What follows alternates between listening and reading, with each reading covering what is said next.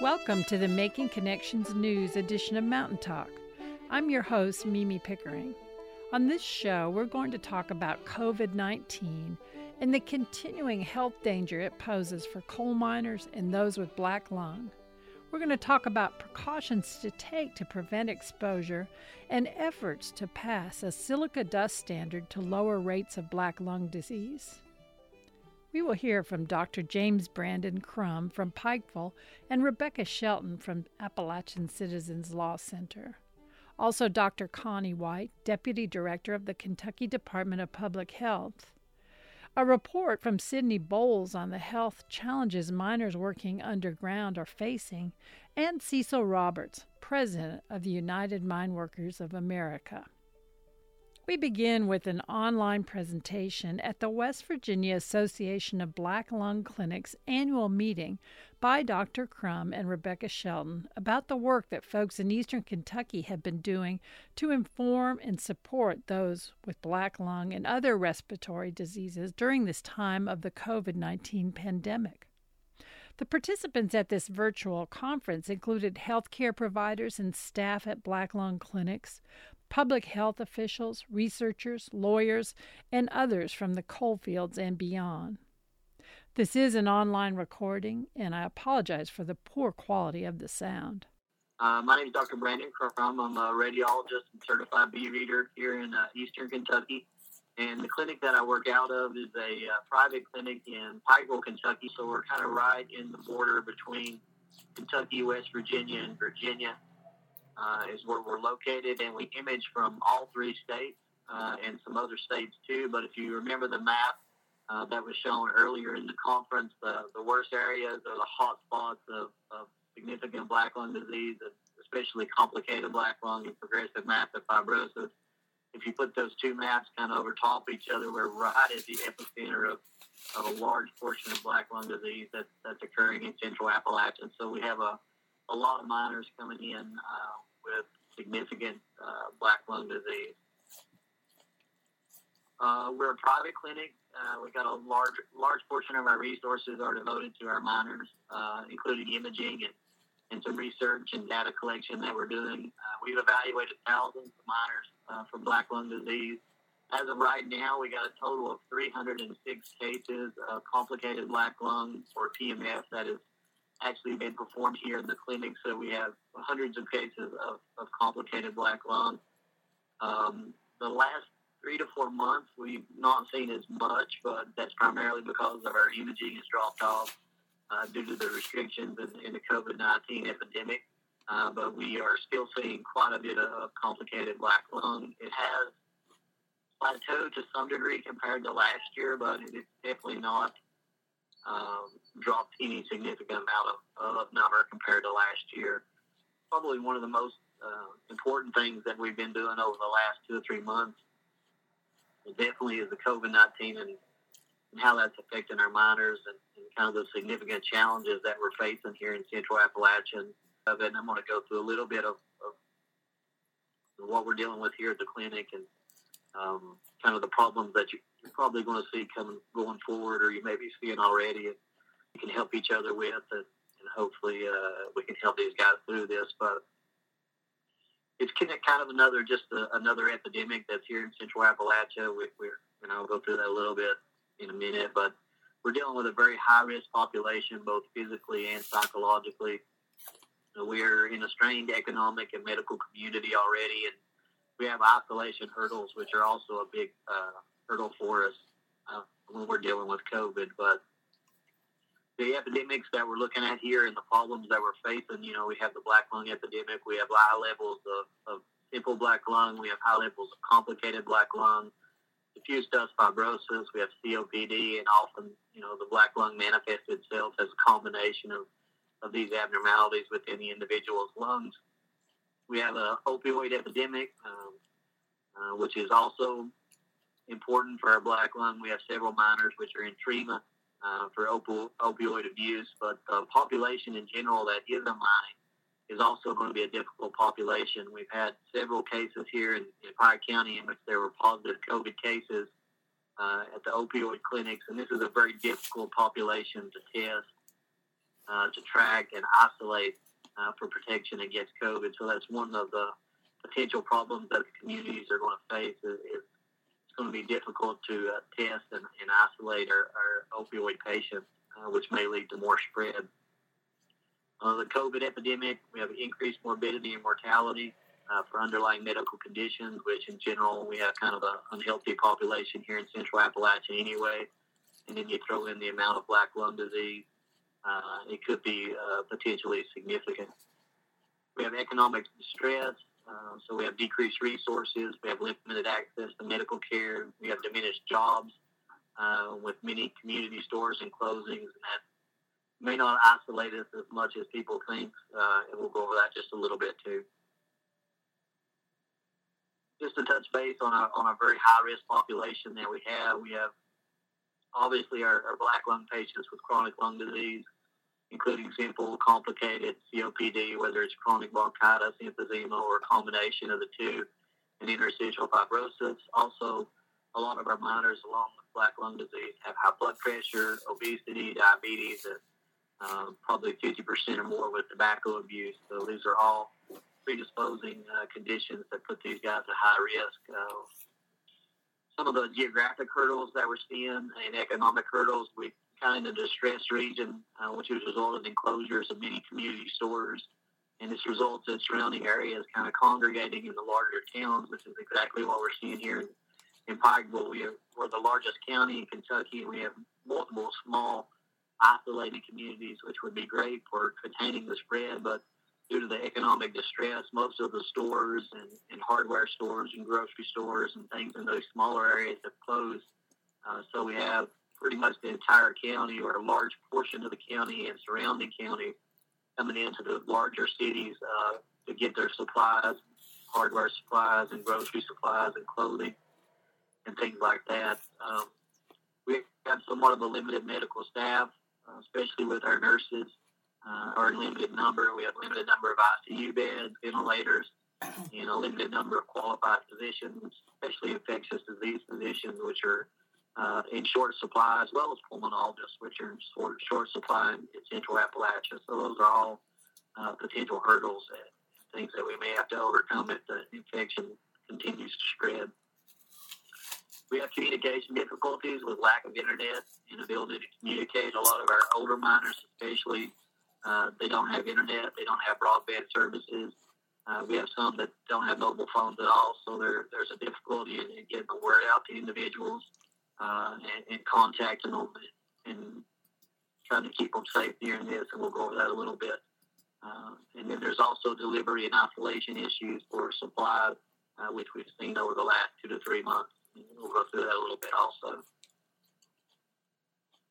So how's COVID affecting our miners? Well, we've got really two groups. We've got our active miners, and the way they're being affected right now is that we've had job losses and closures secondary to, to COVID. That's obviously affecting them economically and affecting their family.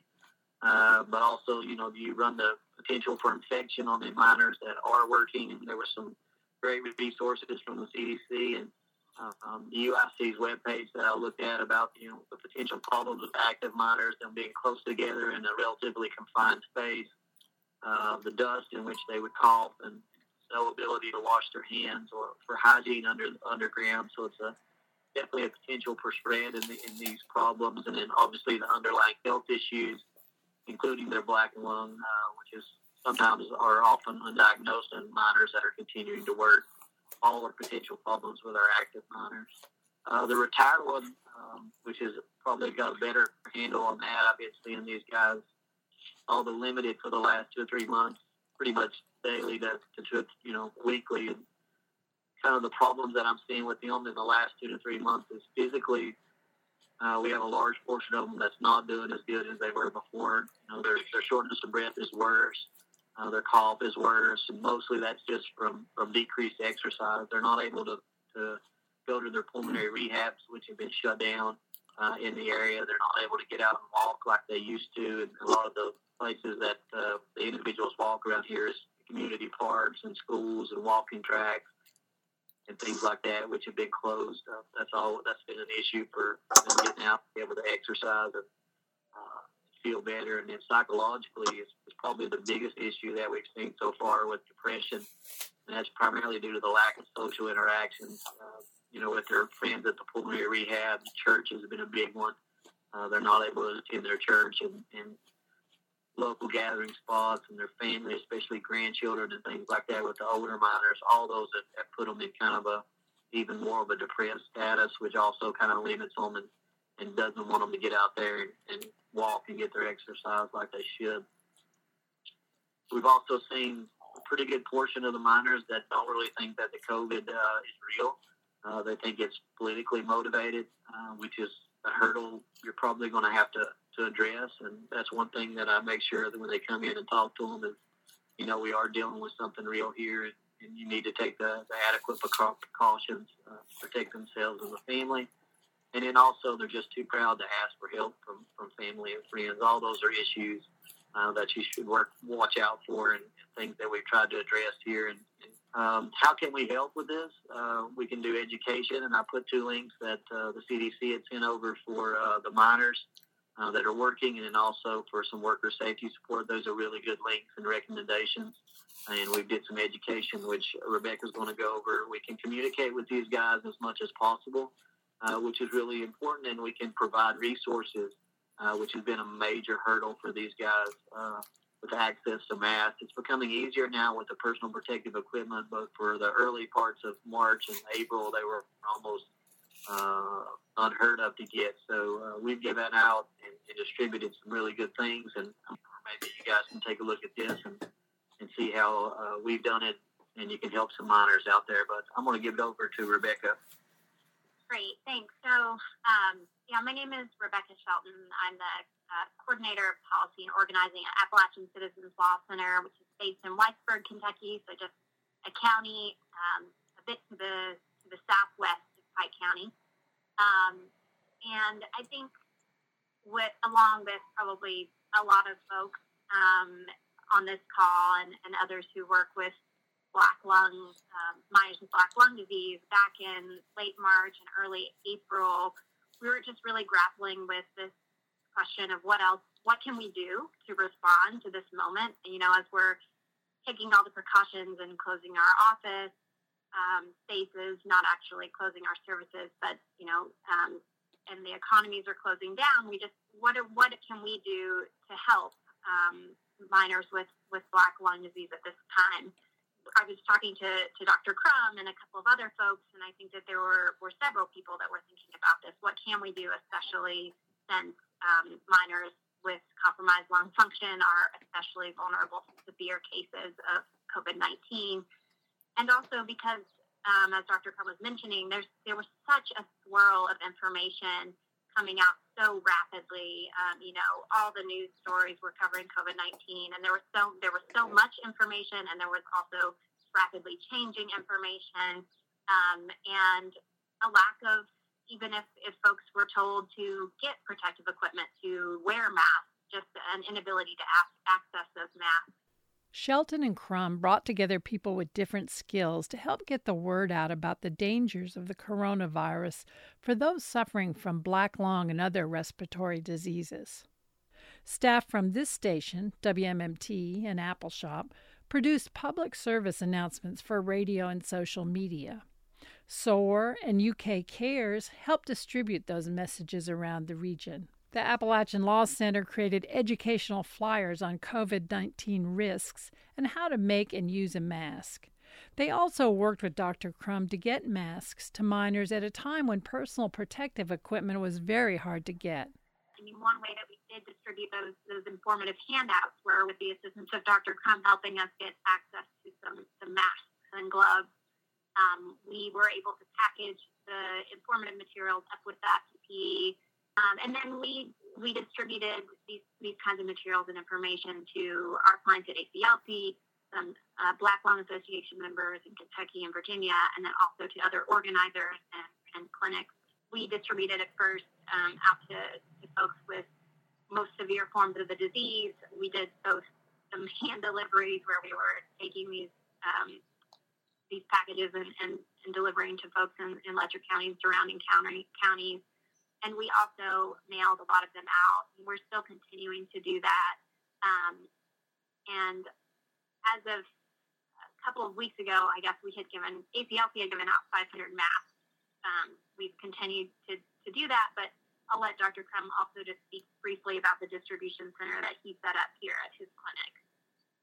Yeah, so at our clinic, what we did was uh, we've got a just a table set up in the corner of the lobby, just where you first come through the door, and it's away from uh, everybody. And all you have to do is come through the door, and, and you get right at the table. And we have a sign there, and we have the mask laid out on the table, and then we also have the gloves there, and then we have the uh, information uh, packet together that uh, Rebecca and, and those guys put together, and people just come in and they pick up what they need, and, and they go, and they don't have to come in contact with anybody, and uh, it's a really pretty safe distribution. Uh, it's been really effective since we got the radio ads out there. We've had, we've given out close to 2,000 or just over 2,000 masks and just thousands of gloves and also a number of, of the information packets. And I would recommend, you know, any of the black lung clinics, you know, what we can do is you can go to your local uh, health departments, you can talk to your state workers, you can have people like SOAR, which is an Appalachian project, you can contact them.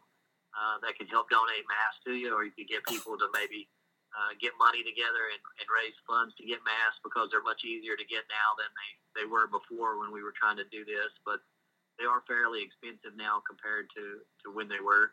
Uh, but that's a great way to distribute out to these people uh, is to just set up a small table and distribution center uh, right where you come in. They come in and pick it up and go, and they don't have to contact with anybody.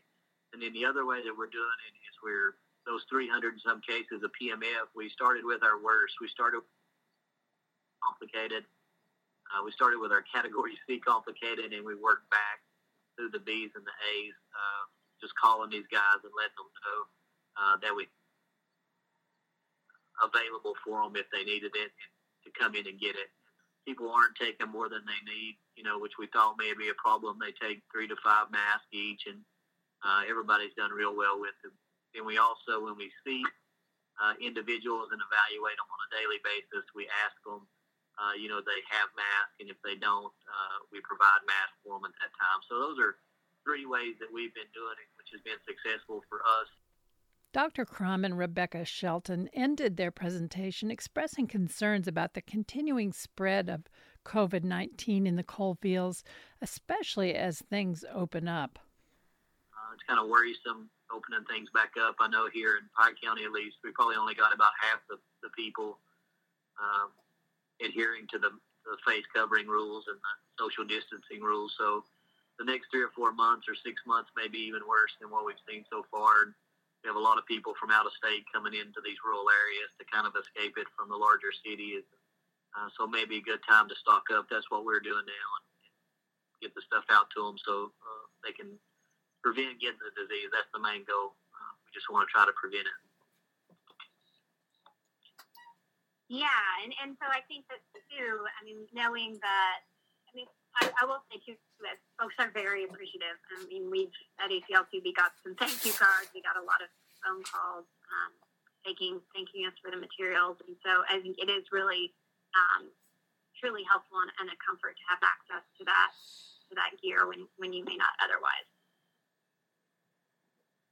So we're, you know, we know that this is just the beginning. This is going to continue to be uh, an issue and a threat for miners for months, um, if not longer than that. And so I think really we are continuing to do this work. We just had another call um, this the, beginning of this week, thinking about next steps. You know, what other kinds of PSAs are going to, what kinds of other information is going to be useful at this time. Um, especially as folks are feeling fatigued from having taken so many taken so many preventative measures and, and social distancing and staying home already for a couple of months, and also, um, you know, as, as economies are opening back up, there's there's a real feeling I think for a lot of folks that the threat has passed. So just trying to to be thoughtful about um, the kind of, of voice that we can add to to all of the to the to the context um, you know, encouraging people to continue to take care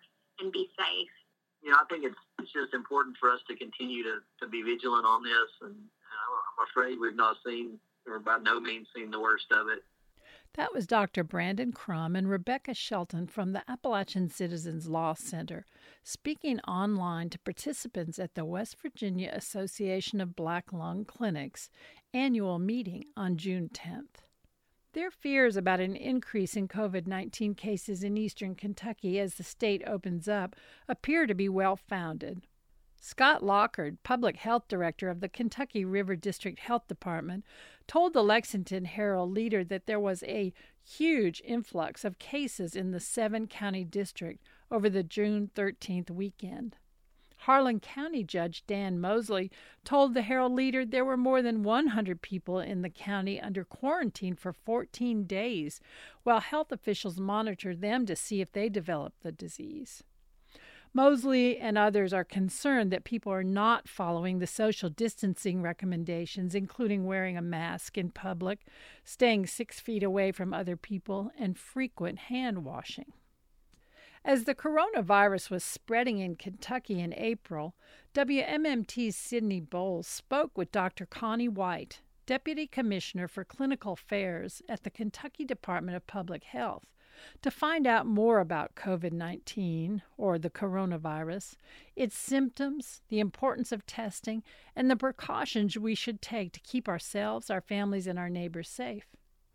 Dr. White is an MD as well as a longtime public health official.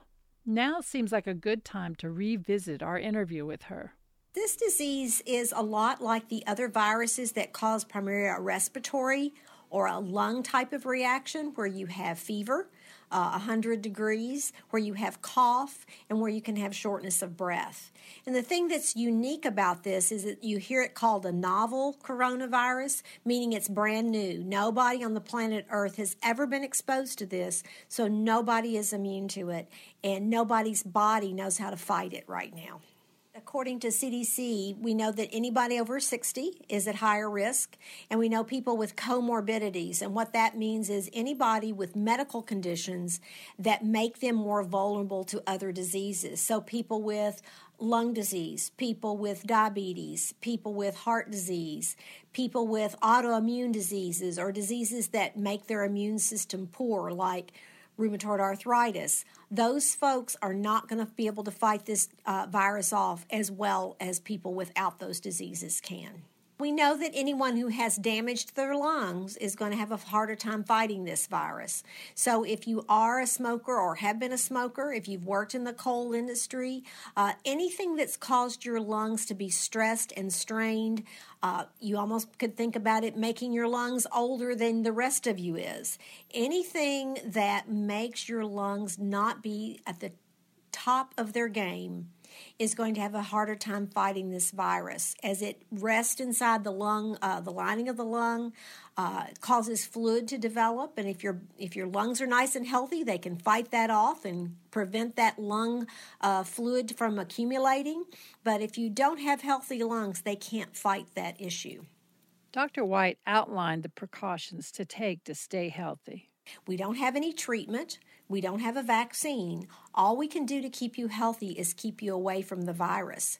And so that's why asking people to stay in their homes is so important uh, because every time you interact with someone, even if they look and sound perfectly healthy, they could have this virus in their system and either not have symptoms for another couple of days or they may never have symptoms. So anybody you interact with could be the person that could breathe or laugh or sneeze or cough when you're in the room with them and could spread that virus to you. It gets into your system, and then your lungs are going to have to try to fight it off. And if they're damaged, you're going to have a much, much harder time surviving it. The need for large scale testing has not always been clear, but Dr. White explains why it is so important for containing the coronavirus. Well, the testing is going to be extremely important for us because we need to find everybody who has the virus, not because just for them, but more importantly for the people that surround them. Because if we discover that I have the virus, then I can make sure that everybody in my circle of friends and family knows that they've been exposed. So all of us can stay away from others for 14 days to be sure it isn't spread to another person. This virus spreads on average to three people. So if I have it and I give it to three people and they give it to three people, pretty soon the entire county is going to have this virus. And some of the people in this county do not have the ability to fight this virus off. And we've seen people dying from this virus every day in the state of Kentucky. All first responders and anyone in healthcare, including staff at nursing homes, home care workers, and medical receptionists, or those working at addiction recovery centers and jails, are encouraged to get tested. More drive through testing sites are opening up around the region, and anyone with even mild symptoms can get a test. Here is Dr. White again, describing what each of us can do to avoid the coronavirus. Well, we want to make sure that people stay home. Have people bring you your food, have people bring you your medications. If you must go out, and that should be very, very infrequent. You need to be, be sure that you're staying six feet away. Again, we talked about you can spread this virus just as I'm sitting here talking, just my the volume of my voice. There's uh, particles coming out of my mouth uh, that could spread that virus if I happen to have it. So you want to be six feet away from someone so that doesn't deposit on you, and you want to be religious with your hand washing because if someone does speak around you and you touch the surface where uh, that may have landed and then you touch your face, then you're going to be spreading that virus to yourself. You may even want to think about wearing a face mask if it doesn't bother your breathing when you go out, a cloth mask. Now, remember, the cloth mask won't protect you from the virus, but it will help you protect other people. And we know that until we can get a vaccine, the best way we can keep everyone healthy is to make sure those that have the virus don't spread it to others. And we want as many people as possible to know their status, know if they have the virus or not, so we can be sure that they can protect others. That was Dr. Connie White, Deputy Commissioner for Clinical Affairs at the Kentucky Department of Public Health. For up to date information on COVID 19 and testing sites, go online to kycovid19.ky.gov. While states around the nation were shutting down businesses, offices, and public places to slow the spread of COVID 19, coal miners were classified as essential workers and continued going underground. In early May, Sydney Bowles from WMMT and the Ohio Valley Resource reported on what steps were being taken to protect working miners and those suffering from black lung. Coal miners start their shift getting changed in closely packed changing rooms. They ride rail cars to their work site, shoulder by shoulder, sometimes for more than an hour. And once they're underground, ventilation designed to tamp down coal dust blows air through the mine. All that means coal mines are the kind of place where the coronavirus could spread like wildfire. Ain't no way you can keep clean as dusty as it is underground. That's Arvin Hanshaw. He's 63. He lives in Nicholas County, West Virginia, and he retired from coal mining in 2012 when his lungs got too bad for him to work. Based on his experience, he says it's unlikely the mines he's worked for would do a lot to protect miners from coronavirus. if they don't have to, they won't. The Federal Mine Safety and Health Administration, or MSHA, says it encourages coal mine operators to take health precautions, but it has not issued any specific policies. Any precautions mine operators want to take are voluntary. Joe Main was the assistant secretary for MSHA from 2009 to 2017. He says he doesn't believe the current administrators at MSHA are doing enough. When the government declares a national emergency and tells the those that are considered essential workers go to work to make sure their economy continues to operate as the front line of defense.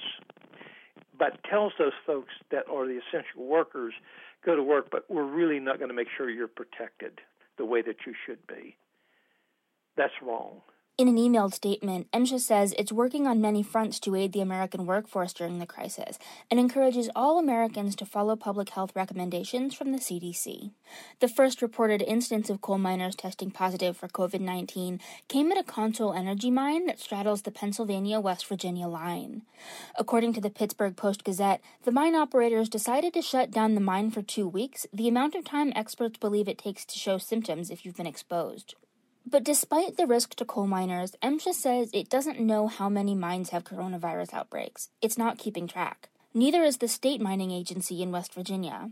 In Kentucky, the Energy and Environment Cabinet didn't respond to questions by our deadline. Even though we know they're at high risk, being able to, to show that and document it and to follow it is going to be very difficult, I think. That's Dr. Brandon Crum. He's a radiologist in Pikeville, Kentucky, who specializes in identifying black lung disease among coal miners. He's particularly worried for retired coal miners, many of whom have seriously reduced lung function from years or even decades underground. He started calling all his patients one by one to make sure they have protective equipment. Yeah, that's the only way that I know to do it the best way is, you know, to start with we've got over 300, we're right at 300 cases of complicated disease here just in this clinic. Uh, so we're starting with the worst and working our way back to individually call these guys and uh, if they need masks, uh, they can come in uh, while the supplies last. Arvin Hanshaw, the West Virginia miner we heard from earlier, he's scared about what could happen if he got sick. The clinic he went to to work on his lung function closed its doors to keep patients safe. Hanshaw can feel his breathing getting worse without regular treatment. But, he says, even if it does open back up, he might not want to go back right away. He doesn't want to risk it. For the Ohio Valley Resource, I'm Sydney Boles.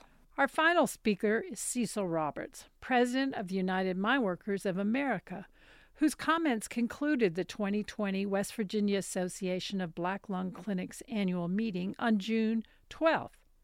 Roberts began his remarks with a video clip of former miners testifying before the House Education and Labor Committee in June 2019 about contracting black lung at an early age and the urgent need for Congress to pass silica dust standards.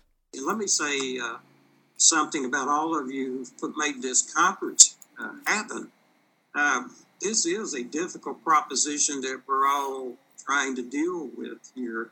Uh, the doctors, people at all the clinics, uh, the attorneys who have given of themselves in this line of representation.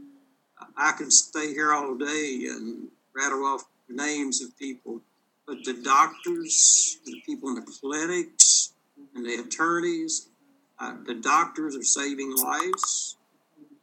Clinics are providing health care to people who not uh, have it if your doors were not open. Uh, the coal miners who have gathered together uh, at these uh, black lung associations, whether they're regional, county, state, and national, uh, you have to continue to do this we're all trying to get to the same place here, and sometimes we're not sure where we're trying to go. But I thought by that opening short video, and that was about, excuse me, about a year ago. It was June the 20th, when there was testimony on Capitol Hill about the problems associated with this disease clinics, attorneys, all of us who are concerned about A, the, the miners who are still working, B, those miners who have contracted terrible disease, and, and petitioning our government to do something about it. And I want to, I just want to refresh memory just a tad on the 19th, the day before this hearing, the United Steelworkers and the United Mine Workers sent a joint letter to MSHA saying we have to have a standard to deal with silicon. It didn't exist then, it doesn't exist now because it's the worst form of black lung. I don't know all the technical, medical, lawyer word used in describing this, but I can tell you that common sense tells everyone people on that panel up there in Congress. There's a problem and it needs to be fixed. And the only way it's going to get fixed, and uh, I'd like to tell you that this is going to be dealt with up on Capitol Hill. This is at the top of everybody's agenda, and they're worried about it. I, I would probably be wrong.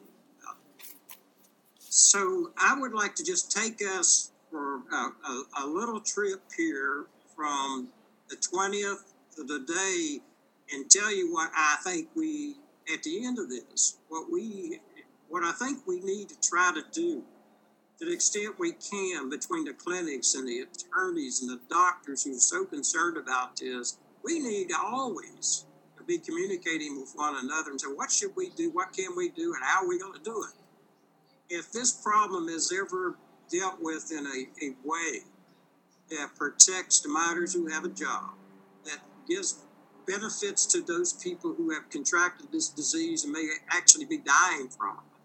We have to be in a position to coordinate with one another. We are really good here at the Union of, of speaking truth to power. And I have to tell all of you something. Uh, that's what this is going to, this is my view of the world, that this is what it's going to come down to. For our ability to speak to Congress, have enough power, make people pay attention to us, not only through Appalachia, but everywhere. And I want to just remind everybody of something. And I think there's a link here. Now, we accomplished something here. People said, You'll never get that done. It's impossible. Uh, we had a 10 year struggle here to protect our pensions. And the ones we were fighting for walk in these clinics every day.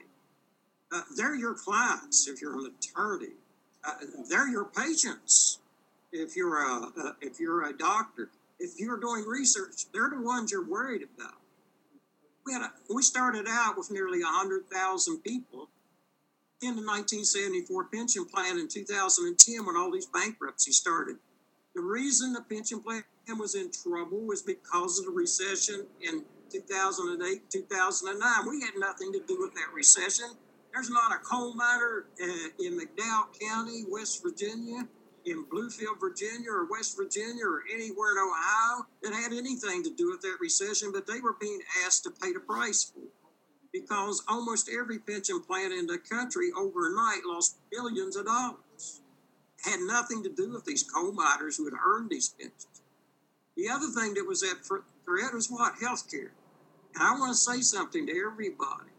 If you do not have access to good health care and have a medical card, and you're aging and you're sick, you're not going to live very long. If you don't have access to income, you're going to find yourself living in poverty. So if you're asking what the connection is between this pension fight and this healthcare fight for 10 years, there's a direct connection between that and those people suffering from pneumoconiosis. I heard one of my friends, Bethel Brock, speak uh, before uh, uh, the break in the session. Ask Bethel what it would be like not to have health care, not to have a pension that he'd earned, and you'll see what I'm talking about. But when this started, uh, bankruptcies, uh, recession led to bankruptcies, 60 some bankruptcies in the coal field. And we said we're not going to take this uh, and standing idly by because bankruptcy courts just terminate pension plans, they terminate health care plans, sometimes they do away with miners' jobs. This started 10 years ago. And people said, You'll never get a dime out of coal companies because they don't have to give you any money, because the bankruptcy judge says they don't have to. First of all, Peabody and, and Arch and Patriot gave $400 million for 22, about 12,000 people who worked for them. And then we took that money and used it to get us up on Capitol Hill while we fought up on Capitol Hill for pensions and health care. Then in 2017, Congress passed legislation that gave health care to 22,600 people. And people said that was impossible, but we did it. And then they said, well, you're never going to get another nickel out of these people. And the last company paying into this 1974 pension plan, who also had, by the way, almost 12,000 retirees they were paying health care for, filed bankruptcy in October, it was Murray Energy. But in December, the Congress of the United States after a 10 year fight. And it was the miners that did this, not me. It was the retirees that did this, not just the people here in this building. We put thousands and thousands of people at the doorstep of Peabody, Arch, a Patriot. We had the largest rally in, a, in 40 years in Charleston, West Virginia. We put 13,000 people in Columbus, Ohio in 2018. We put 10,000 people up on the doorstep of Capitol Hill in 2016. And finally, finally in December, Congress passed legislation that funds our pension plan for now about 80,000 retirees, health care for an additional 12,000 people. So 30 some, almost 40,000 people have gotten health care because of activism. And that activism has to be coming from the coalfields up. We've got people that haven't worked in the mines in Kentucky in years that participated in these rallies. You're going to have to, or we're going to have to develop some kind of a plan to keep pressure on the people who make the laws in this country. So that was a year ago we were up on Capitol Hill. Do we have a silica standard today? No. Uh, do we have a way to that, that we all agree or our MSHA has promulgated a rule that says that this is how we're going to measure silica? No. So we're in the same place right now with silica, the most threatening part of mining right now. And why? Why is it that we find these increased cases in West Virginia, Southern West Virginia, Eastern Kentucky, and Southwest uh, Virginia? you don't have to have a degree to know there's something wrong in those areas, something happening in those areas that's not happening somewhere else. If indeed that is happening in that concentrated area, you can draw a huge circle around that area and see this is the area where the most deadly uh, types of black lung disease originate. So if you know that, all you have to realize is there's something unusual here. And that unusual event is what? I think, and in fact, I don't think, I know, it's the fact that you're cutting into rock, creating uh, silica that people suck down in their lungs, damages. We see people in their 30s, 40s uh, with this disease, the most serious form of it. What did I say up on Capitol Hill? There's no cure for this. There's no cure for black lung and there's certainly certainly no cure for the most serious uh, types of ma- progressive massive fibrosis is the medical name for this. Uh, but I know what it's doing is killing people. So when we're up on Capitol Hill testifying, and I want to commend the, the, medical community that helped us with this and testified, the Black Lung Associations that helped with this and, and testified, and all of the all of the people involved in this at the clinics throughout the coal fields of this country. So, what is it? What's our biggest? What is our biggest obstacle here? biggest obstacle is not necessarily these people up on Hill, although those are the people we have to convince. Every time you look at this situation, just look at the history of this fight I'm the enemy. Time. I tell I tell people in speeches, well, this is the way Capitol Hill works. Your friend, your friends tell you to wait. Your enemies tell you no. At the end of the day, you're in the same place. Your friends tell you now to wait because they don't think you can get this. They can get this done. Your enemies tell you no because they don't think you deserve it. So look at the history of this fight. It wasn't until 1969 that we even recognize pneumoconiosis as an occupational illness. Time. Time. From 1968 to the present, it's estimated that what 78,000 people have died from this disease. That's probably a conservative number. But let's think about that for a minute. 1968 to the present, assume that's that's a correct number.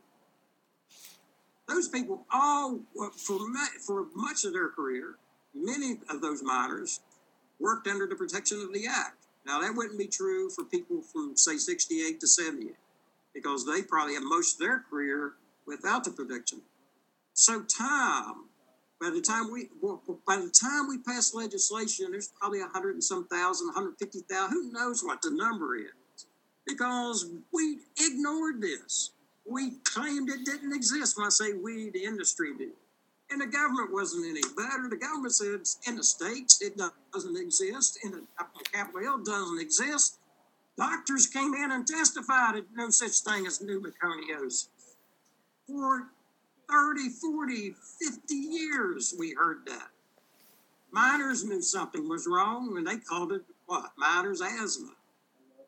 Are we really are, are we really in a society where miners themselves know something's wrong, but but the profession is not?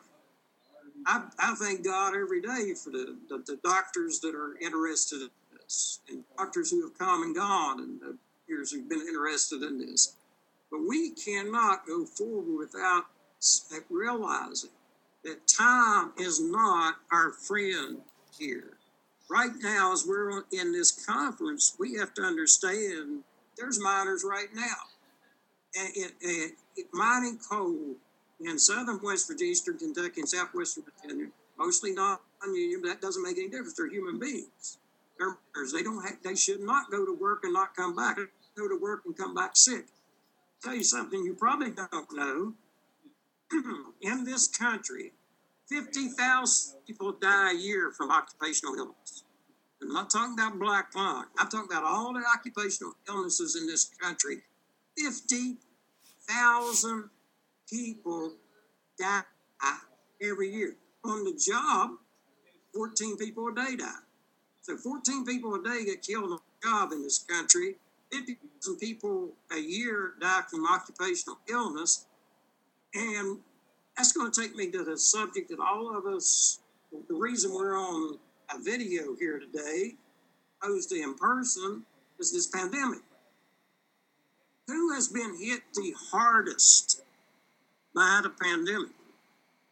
Older people, poorer people, people without access to health care and in many instances, that will be in the inner city where poor people do not have access to health care.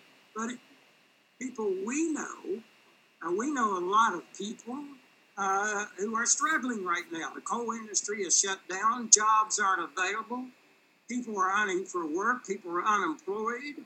We did a food bank uh, in Boone County about two weeks ago. And People were supposed to come at about around 11 o'clock. They were lined up at 9 o'clock.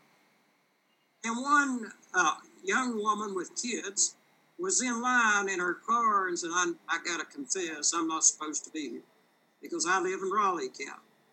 And our people said, Don't worry about it. If you're hungry, that's all that matters. So we've got food banks all over the country.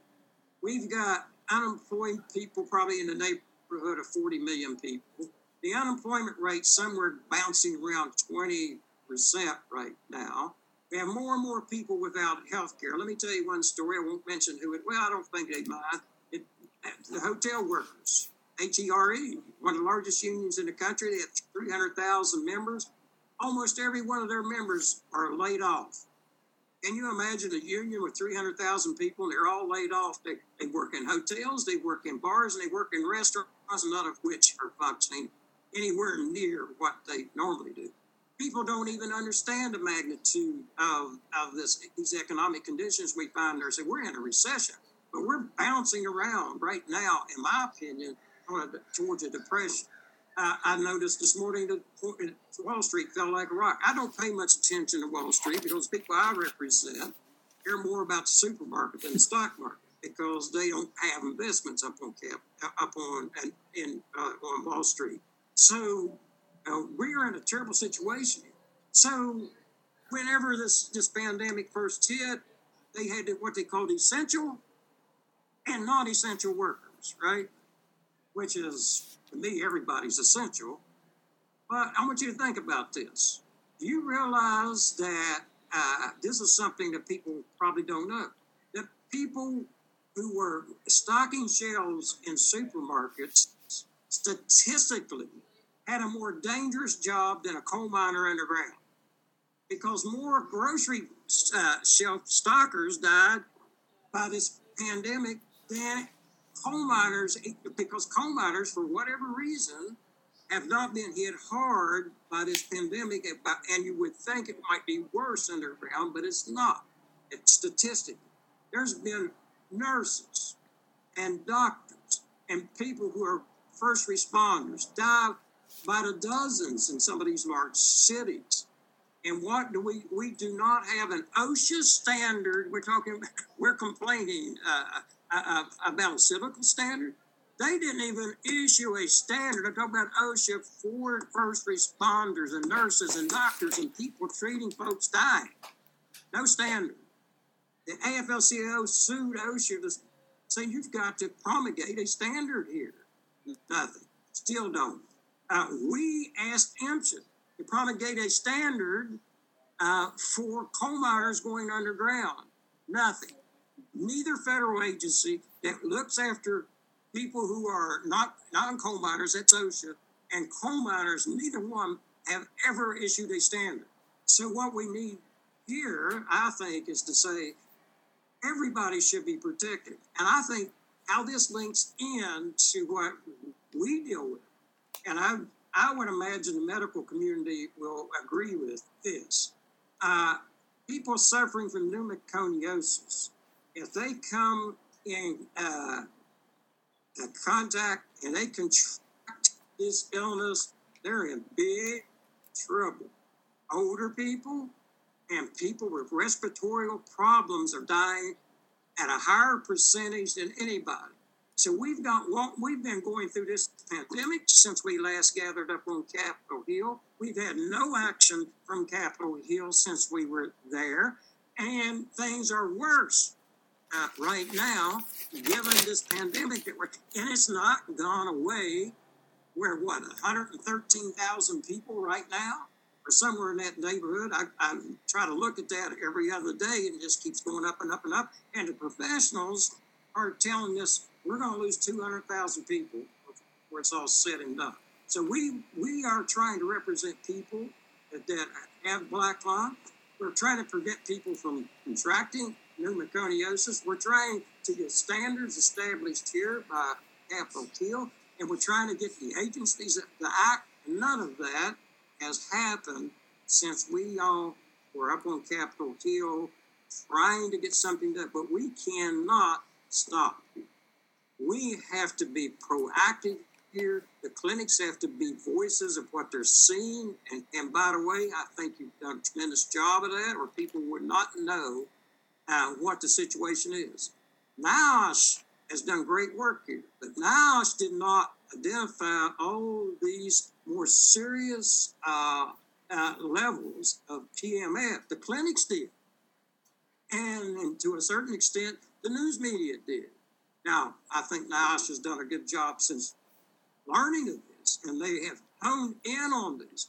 But the clinics are doing the Lord's work here with respect to that.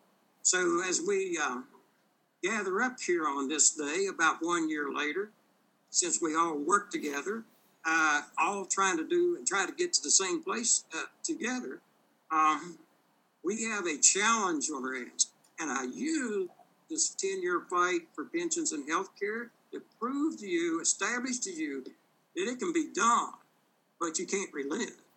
Every day of my life for 10 years was dedicated the union spent a lot of money to try to get this done, but it was the wasn't our money. It was it was the retirees' money to start with. They put it there, but no one has seen a success up on Capitol Hill for workers like that years, years. It's almost hard to you can't hardly get people on Capitol Hill to agree to go to lunch the same time together. Let me broaden the conversation just slightly. This this is not a Democratic or Republican issue, but let me make it somewhat of a Democratic issue. This issue of trying to keep people employed in Appalachia has been something that I'm obviously been part of. And every single entity that says, well, we need to do away with coal mining, but we want a just transition. If I hear those two words very many more times, I'm going probably pass out. Here's the thing if you want to just transition in Appalachia, or put something behind the two words, okay? And I get tired of people saying, well, we'll train you to do something else. You got many, many years, probably 30 years, of training miners who lose their jobs. And they could end up without health care, without a pension, and have what they, what they made before. If we're going to, let's put some money in Appalachia. Let's save these people's lives. Let's have a government that, that stops these, this illness before it's too late. Uh, let's do the things that everybody on look, everybody that's participating in this could tell Congress that, this, this afternoon what they needed to do to save people's lives. Let me say this. I tell our people all the time, I, I said, the most important day to lobby is the day you vote. I'm not going to tell you who to vote for today, but when you send somebody to Washington, D.C., who's not for Social Security and Medicare, uh, it's not for doing something about pneumoconiosis and making your mind safer. Don't expect me to change that person that you sent to Washington. Whatever views they had when they left the coal fields to go up to Washington, they're going to keep those views and they're going to vote against the workers on these issues that are so extremely important to keep people alive. I would just say this people who gather every year at Pipestem, uh, I think what you're doing, and I, I marvel at, at, the caliber of people who are, who are, who are trying to do something here. Uh, I'm so appreciative to be part of this. I work with a lot of the clinics. I'm actually, I was at a board meeting last night, board at Cabin Creek Clinic, have been for years. Um, we've worked closely with New River Clinic, Cedar Grove Clinic, Bluefield Clinic, I've I've, Mercer County Clinic. I've been worked with a lot of wonderful people here. And I want to thank you for what you do. I want to thank the doctors uh, that have worked so hard trying to save coal miners' lives. Uh, but I think most of all, I want to thank uh, uh, the coal miners themselves who have taken up this fight, even though they're ill and they struggle, went up on Capitol Hill. Uh, thank you. thank all of you. That was UMWA President Cecil Roberts speaking at the closing of the 2020 West Virginia Association of Black Lung Clinics annual meeting, this time held online. On Tuesday, June 16th, the UMW filed a petition in federal appeals court asking the court to force the Mine Safety and Health Administration, MSHA, to issue an emergency standard to protect vulnerable coal miners from the infectious COVID 19 disease.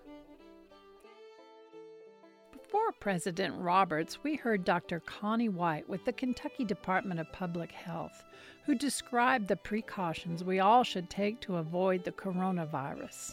And we began the program with a presentation by Pike County radiologist Dr. Brandon Crum and Rebecca Shelton from Appalachian Citizens Law Center on the work they've done to help those suffering from black lung disease protect themselves from COVID 19.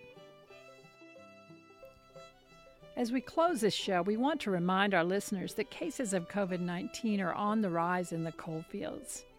It is important for your health, that of your family, and your neighbors to follow the recommendations from state officials and healthcare experts. Stay home as much as possible. Practice social distancing, staying at least six feet apart from other people. Wear a mask in public, and wash your hands frequently. More free COVID 19 drive in testing sites are opening in our region. They are quick and available to anyone. Find out more online at kycovid19.ky.gov or check out what your local clinic is offering. This story and others about revitalizing our Appalachian economy and renewing our communities are online at www makingconnectionsnews.org. I'm your host, Mimi Pickering. Thank you for listening to WMMT Real People Radio.